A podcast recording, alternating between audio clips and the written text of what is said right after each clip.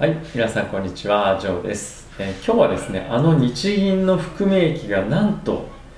約7兆円を超えてるんじゃないかというような、えーニュースが出てきました。これ日経平均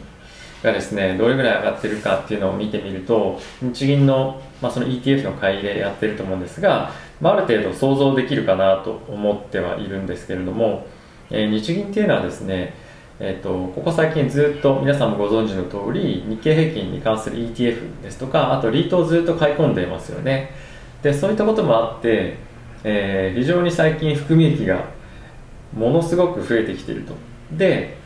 直近のニュースでもですね出ていたんですけれども2020年の9月末これ日本でいう第一四半期の末の時点で、えー含み益がですね5兆、えー約9000億円よもう少しでかく言うと5兆8500億円ぐらいに、えー今なっているということなんですね。でその時の日経平均の水準というのが、えー2万3000円ぐらいだったのでそこからですね今大体15%ぐらいアップしているのでこの含含み益も、まあ、直接的には、えーダイレクトにはこのいかないとは思うんですけども換算すると約ですね 7, 7兆円ぐらいの今含み益が出てるんじゃないかと。で今、えー資産はですねどれぐらいに膨れ上がっているかというと日銀のですよ。約、えー700兆円ぐらい。6末、えー9月末で690兆円だったので、まあ、おそらくその後、えー買い入れっていうのも引き続きしていると。かつえー資産の益がですねどんどんどんどん積み上がっていってるっていうことを考えるとえー700兆円にえーなってる可能性ぐらいは、まあ、あるんじゃないかなと言われています。これ恐ろしいですよね。あの、まあ、恐ろしいなと思うことのあの一つの中に、えーちょっと前まで黒田さんって確か2兆円3兆円の損失が出ているっていうことに対して、まあ、それ、G、GPI だったかな？なんかすごいあのめちゃくちゃいろいろ言われてたじゃないですか。あのなんだ含み益が含み損が出てるとか GPIF も非常にあのなんていうんだ運用が悪いとかそういうことすごい言われていたにもかかわらずこういったプラスのニュースが出てくるとあのえ大丈夫かみたいな。なんか逆逆にまあそれはそれでものすごいいい目線で目で見てもらえないっていうのがあるので、まあ、それはちょっとかわいそうだなと思いつつも今非常に運用益がパフォーマンスとして、えー、日銀はいいそうです。でですねこれまでの最高の利益、えー含み益というのが2018年の9月の時点で、えっと約ですね。7.3兆円ぐらいが今のところの最高益なんでこれをまあ更新するかもしかするともうしてるかっていう今水準ですね。で今ここで問題になってきてるのがじゃあこれずっと買い入れ続けるのと。ETF 買ってないずっと持っとくの。それ意味あんのっていうことになってるんですね。で今日銀なんでこういうふうな問題にななってるかというと、えー日銀のこの、えー株の持ち高っていうのが日本の株式市場の全体の約6%ぐらいに今なってきているそうなんですね。で一つの銀行がこれだけ介入している国ってもうまずないんですよね。世界でも稀な、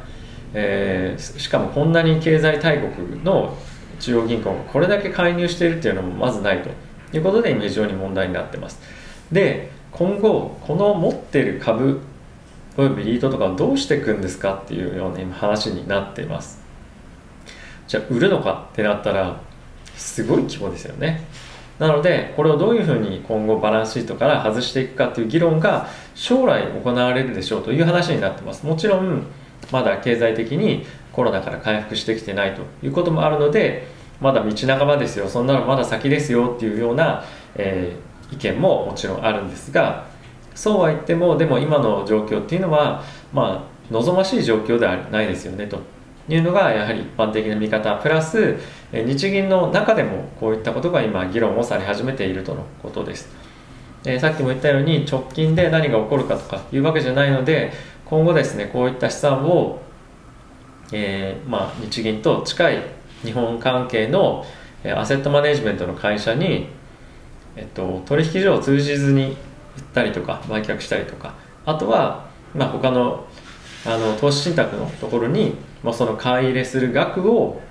えー、なんですか日銀が持ってる、まあ、ETF で運用してる分も日銀が持ってる ETF と、えっとまあ、交換するような形でオフマーケットでトレードしたりとかっていうのは、まあ、僕はあるんじゃないかなと思ってます。なのでそうすることによって、えマーケットで、えー、大きな売りが出てくるとかっていうのは、えー、なくなるということもあって、えー、まあ一つの方法かなとは思うんですが、まあ、そうなった場合そうなったらそうなったでマーケットで、まあ、そういった投資信託が買うっていう意欲のその板が見えなくなってくるそれだけボリュームが減るってことなのでそれはまたそれですごい問題ではありますよね。なのでどういうふうに本当にしていったらいいのかどういうふうにだったら外していけるのかっていうのは今後大きなテーマになってくるんじゃないかなと思います。これは予想以上に膨れ上がっていて今資産が。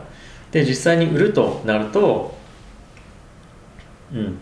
多分おそらくマーケット大きく、えー、落ちるタイミングだと思うので、えー、しっかりとマーケットがえー、上がってきて投資に意欲が非常に向いてくる。かつ経済がしっかりと回復してきて今後も株式市場は伸びていくでしょうというタイミング。かつ、えー、なんだろう他に、まあ、海外の投資家とかも入ってきてるような状況とかっていうのが望ましい感じではあるんですけれども今後そういうのがいつ来るのか来るのか来ないのか、え